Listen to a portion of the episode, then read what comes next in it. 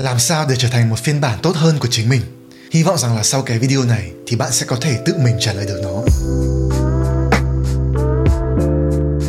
Cái câu hỏi như là mình vừa mới nêu ra ấy, thì chắc hẳn là mọi người cũng đã từng gặp rồi.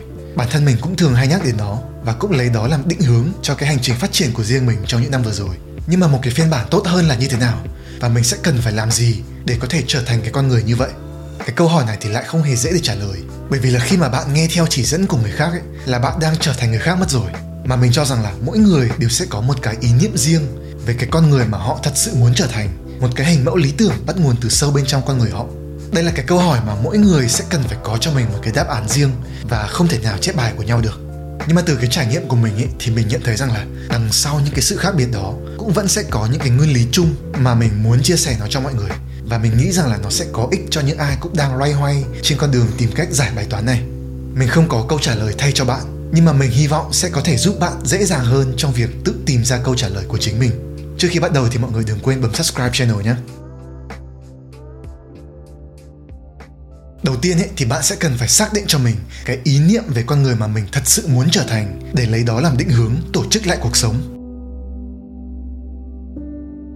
Nói cách khác ấy nếu như bạn đang muốn trở nên tốt hơn thì bạn sẽ cần phải tự mình định nghĩa được cái tốt hơn đó là gì và cái tốt hơn cho người khác ấy chưa chắc đã tốt hơn cho bạn gợi ý của mình ấy là hãy thử hình dung nó ra trong đầu hãy thử nghĩ xem là trong khoảng 5 năm nữa, 10 năm nữa, 20 năm nữa hay thậm chí là xa hơn như thế thì bạn sẽ muốn mình trưởng thành như thế nào?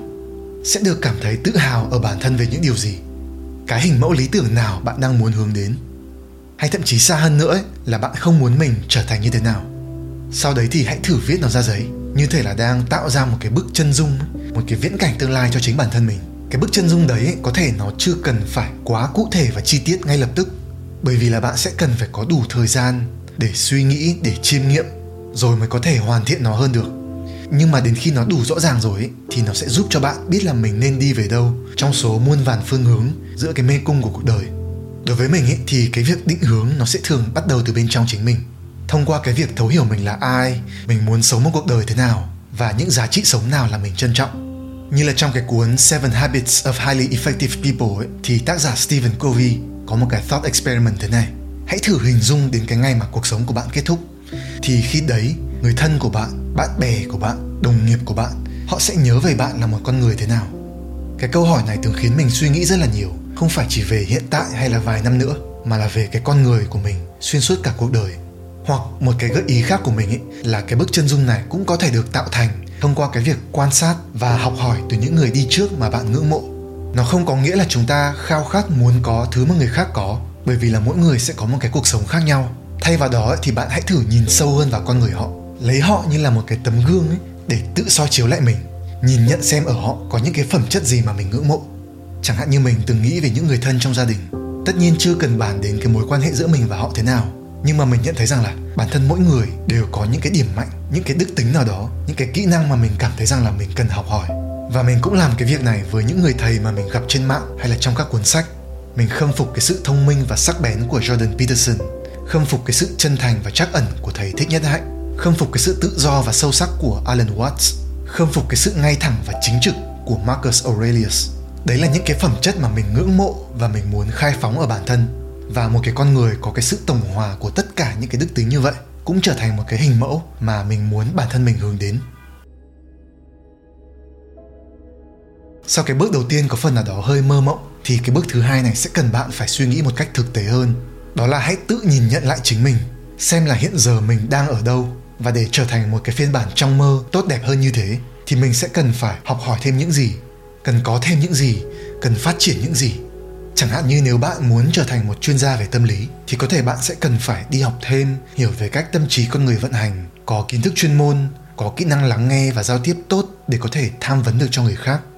Hoặc là bạn muốn trở thành một nhà sáng tạo nội dung có tầm ảnh hưởng thì bạn sẽ cần phát triển được những cái kỹ năng sáng tạo có kiến thức về mạng xã hội có cái sự tự tin để đăng tải nội dung của mình lên mạng và có cái trí thông minh cảm xúc tốt để có thể tạo ra được sự kết nối với nhiều người.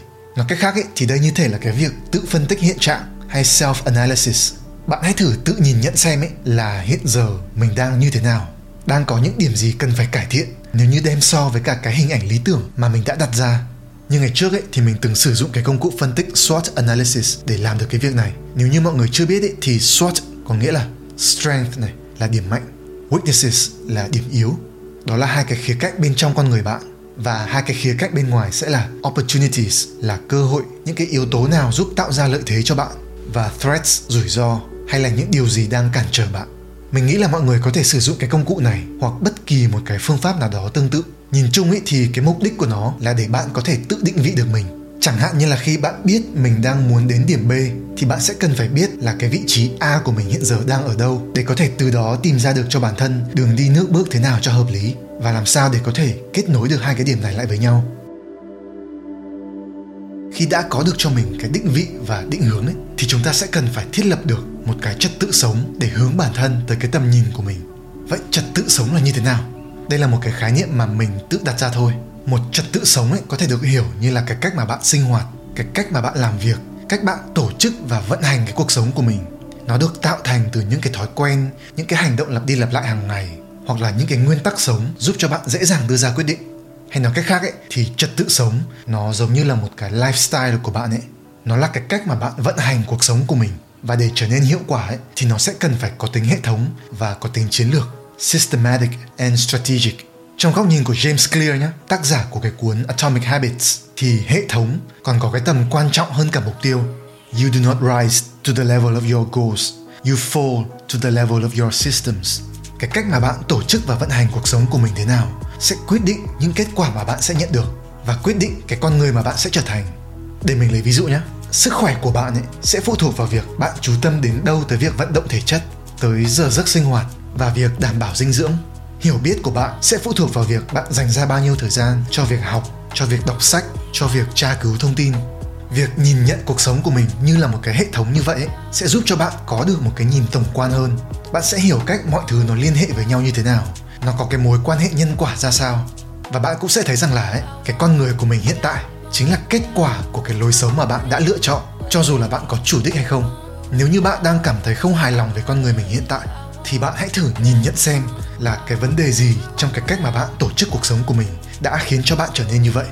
Vậy nên là ấy, để có thể thiết kế cho mình một cái chất tự sống hiệu quả thì mỗi người sẽ cần phải có cho mình cái sự phản tư để tự nhận ra là những cái thói quen xấu nào đang kìm hãm mình, đang có những cái tầm ảnh hưởng tiêu cực lên con người mình. Và sau đó là gì? Đó là tự kiến tạo nên cho mình những cái thói quen mới, lành mạnh hơn và tích cực hơn. Nói cách khác ấy, để trở thành cái con người trong mơ của bạn, cái hình mẫu lý tưởng mà bạn đang muốn hướng đến ấy, thì bạn sẽ cần phải tái cấu trúc lại cái cách mà bạn vận hành cuộc sống của mình. Bạn tự tạo ra cho mình những cái sự nâng cấp, những cái sự thay đổi, những cái sự cải tiến. Chẳng hạn như là khi mà bạn muốn cải thiện tình hình tài chính thì thay vì dành ra thời gian để lướt các cái sàn thương mại điện tử, tìm cách để tiêu tiền và mua sắm ấy, thì hãy thử dành cái thời gian đó để đầu tư cho một cái side project nào đó của mình. Hoặc như là khi mà bạn muốn cảm thấy tự tin hơn, thì hãy bớt thời gian chơi game, bớt social media, thay vào đó là đi tập gym hoặc là học thêm một cái kỹ năng nào đó mới. Đơn giản nhất ấy, thì bạn có thể chỉ cần bắt đầu với một cái câu hỏi rằng là mình có thể thay đổi những gì trong cuộc sống của mình hàng ngày. Nhiều khi chỉ cần một cái sự thay đổi nhỏ thôi, nhưng mà nó có thể tạo thành lãi suất kép giúp cho bạn tạo ra được những cái sự khác biệt to lớn nếu như có thể duy trì được nó về lâu dài. Cái nguyên lý này được trình bày rất là rõ trong cái cuốn sách Atomic Habits của tác giả James Clear. Ở trong đây tác giả có chia sẻ những cái phương pháp rất là thực tiễn để bạn có thể tạo dựng cho mình những cái thói quen mới.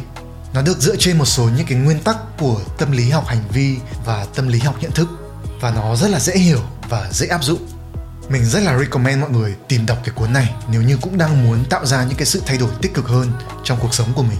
Bên cạnh đó ấy, thì mình cũng có một cái gợi ý khi mà bạn bắt đầu suy nghĩ về một cái trật tự sống của mình.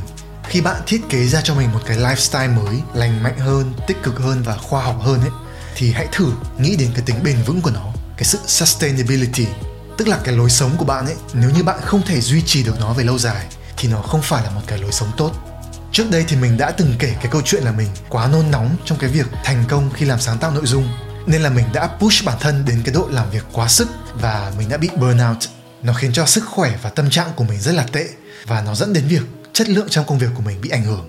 Và nó khiến cho mình nhận ra một cái nghịch lý rằng là nhiều khi ý, để phát triển trong công việc thì không phải là mình cứ thế làm mà cũng sẽ phải cân bằng nó với những cái khoảng thời gian bên ngoài công việc nữa.